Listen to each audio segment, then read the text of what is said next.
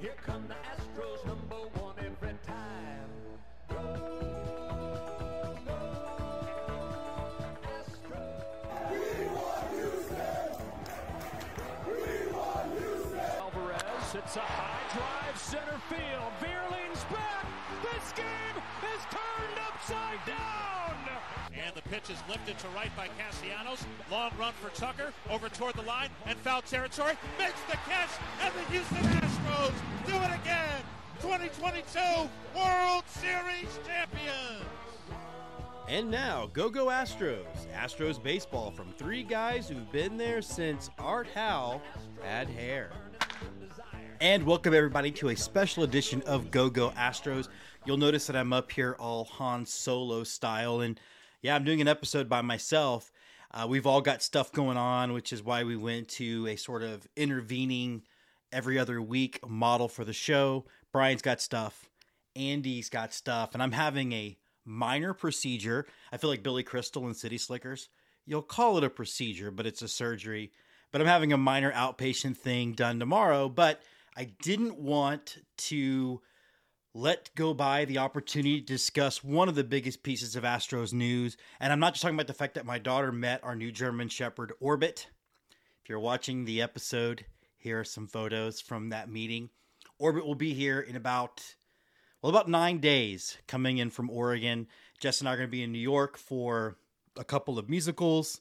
Actually, one musical in one play. We're going to go see Harry Potter and the Cursed Child and The Shark is Not Working and then home to the new puppy. But that is not the big Astros news. Joe Espada has been named Astros manager. I, for one, love the hire, and I'll go into a little bit by, of, of why.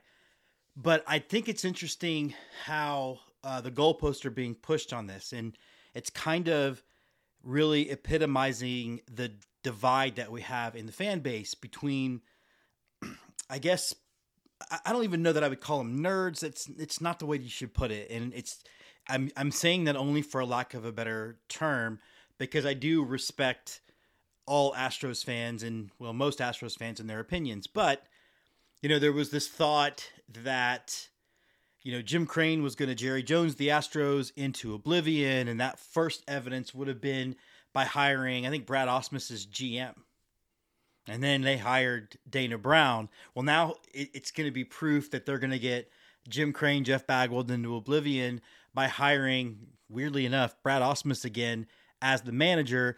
And no, Dana Brown has openly campaigned for Joe Espada, and Joe Espada has been hired. There's a lot of debate. We actually talked a little bit about this on uh, our episode of From the Peanut Gallery with Emily and Ed shameless plug, you can go find it, about really what the role is of a baseball manager in 2020 going into 2024. And it's not the same as it used to be. I think with analytics and with really advanced uh, baseball ops departments, you mostly need a manager that is going to fall in line and be part of the team. I wouldn't even say falling in line because that seems subservient, but they need to buy in. They need to be part of that entire ecosystem. And you also need someone who can has the respect of the clubhouse and can basically help guys get through a 162 game season.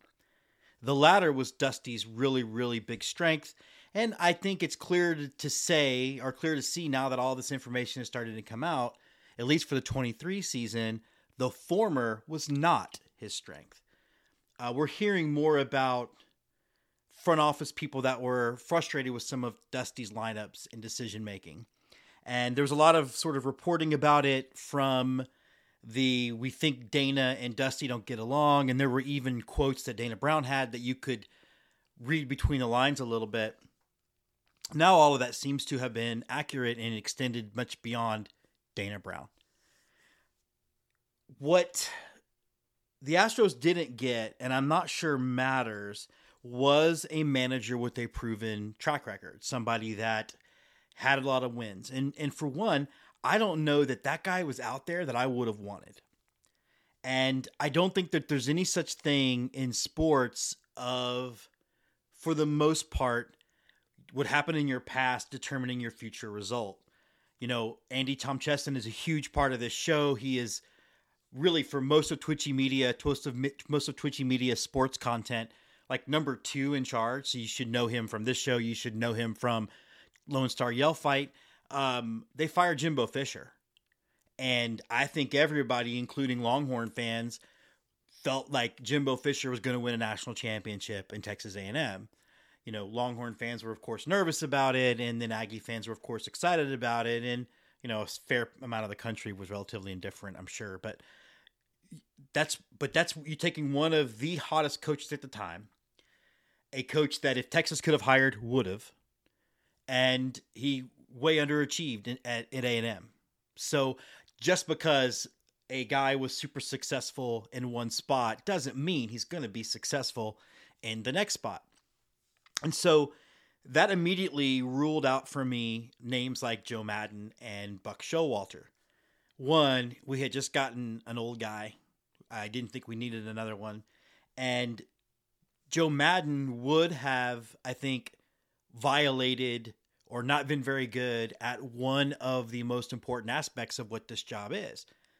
Joe Maddon is, um, uh, from what I understand, a tough guy. He's a guy that can grind a baseball team and push them. This is a team full of veterans. This is not a team that needs motivation. Uh, and certainly not the kind of motivation that I think Joe Maddon brings. So I think it would have been really bad for the clubhouse. Not quite Tony La Russa bad for the clubhouse, although at least he would bring good booze. So there's that. I think Joe Espada knows this team. I think he has been with this team through both eras of winning. You know, they won when he was with AJ Hinch, not the World Series, but clearly they were still really damn good. And then he obviously has been the bench coach for Dusty Baker's entire tenure here. So I think it's clear that the veterans in the clubhouse are going to be glad that Joe Espada is the guy. I think the other thing too is he's forward thinking when it comes to analytics. And analytics is such a weird deal right now because it's become this like um, third rail of baseball conversation because you're either 100% in to analytics and if you're not 100% in, in, into analytics you're a meathead jock knuckle dragger or you're 100% old school and if you're not 100% old school and you think analytics is the way you're basically need to be cast in the reboot of revenge of the nerds although revenge of the nerds like in a baseball setting that could be f- like moneyball but funny note to self Vader, you hear me? That's the next best big idea. Thanks, buddy. Really and truly, particularly when we're talking about a game played over 162 regular season games, you're a fool to ignore the information analytics gives you. What I think Joe Espada is going to be really good at is leading a coaching staff who are going to be able to translate the analytical data in a way that each player can understand. And I think that's largely been the Astros' secret for success, or one of the big factors. They're not just the most analytically, live, driven teams, but they understand that some guys want all the info, some guys just want some, some guys need it maybe watered down a little bit and and explained like how would need it like explain to me like I'm five. Okay. Like I suspect if Brian Arbor and I were both playing for the Astros, he would need a lot bigger words than me. But I think understanding that it, it reminds me of leadership. When when you're in the military, they teach you that every soldier that you lead is it has to be led differently, and they'll tell you how if you just listen.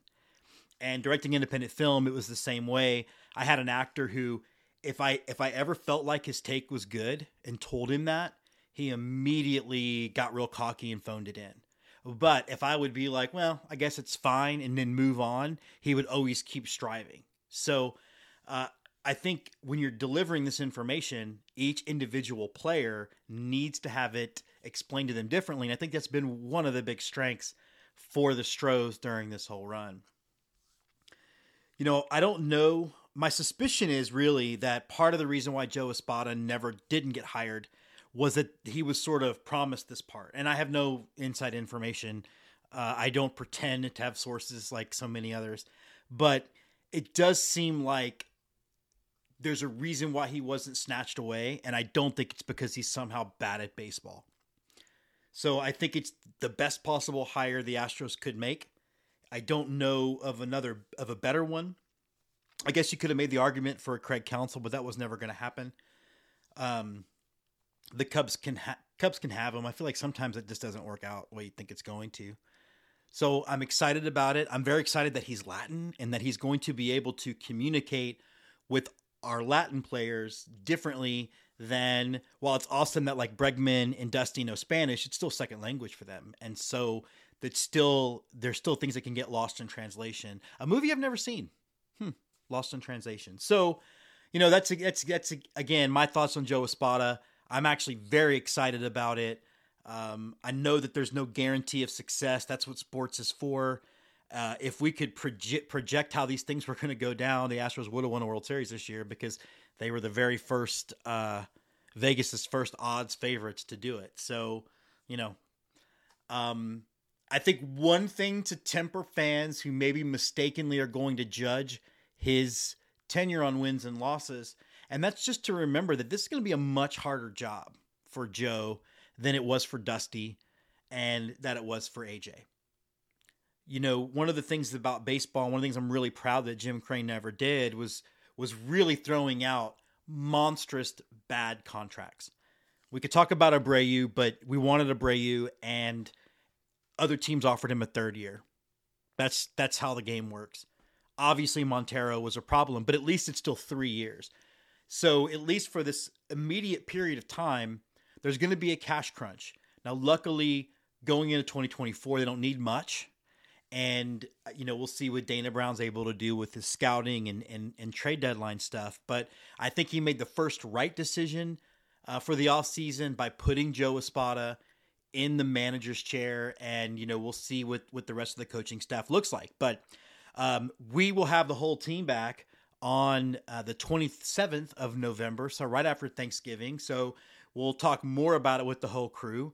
Uh, until then, have a happy Thanksgiving if we don't do another one of these little pop up shows. And, uh, you know, I will, again, having surgery tomorrow, then I'm off to New York. And then starting on Tuesday, be on the lookout for photos on our social media as Orbit Corleone Jejits, our new German Shepherd, will be here.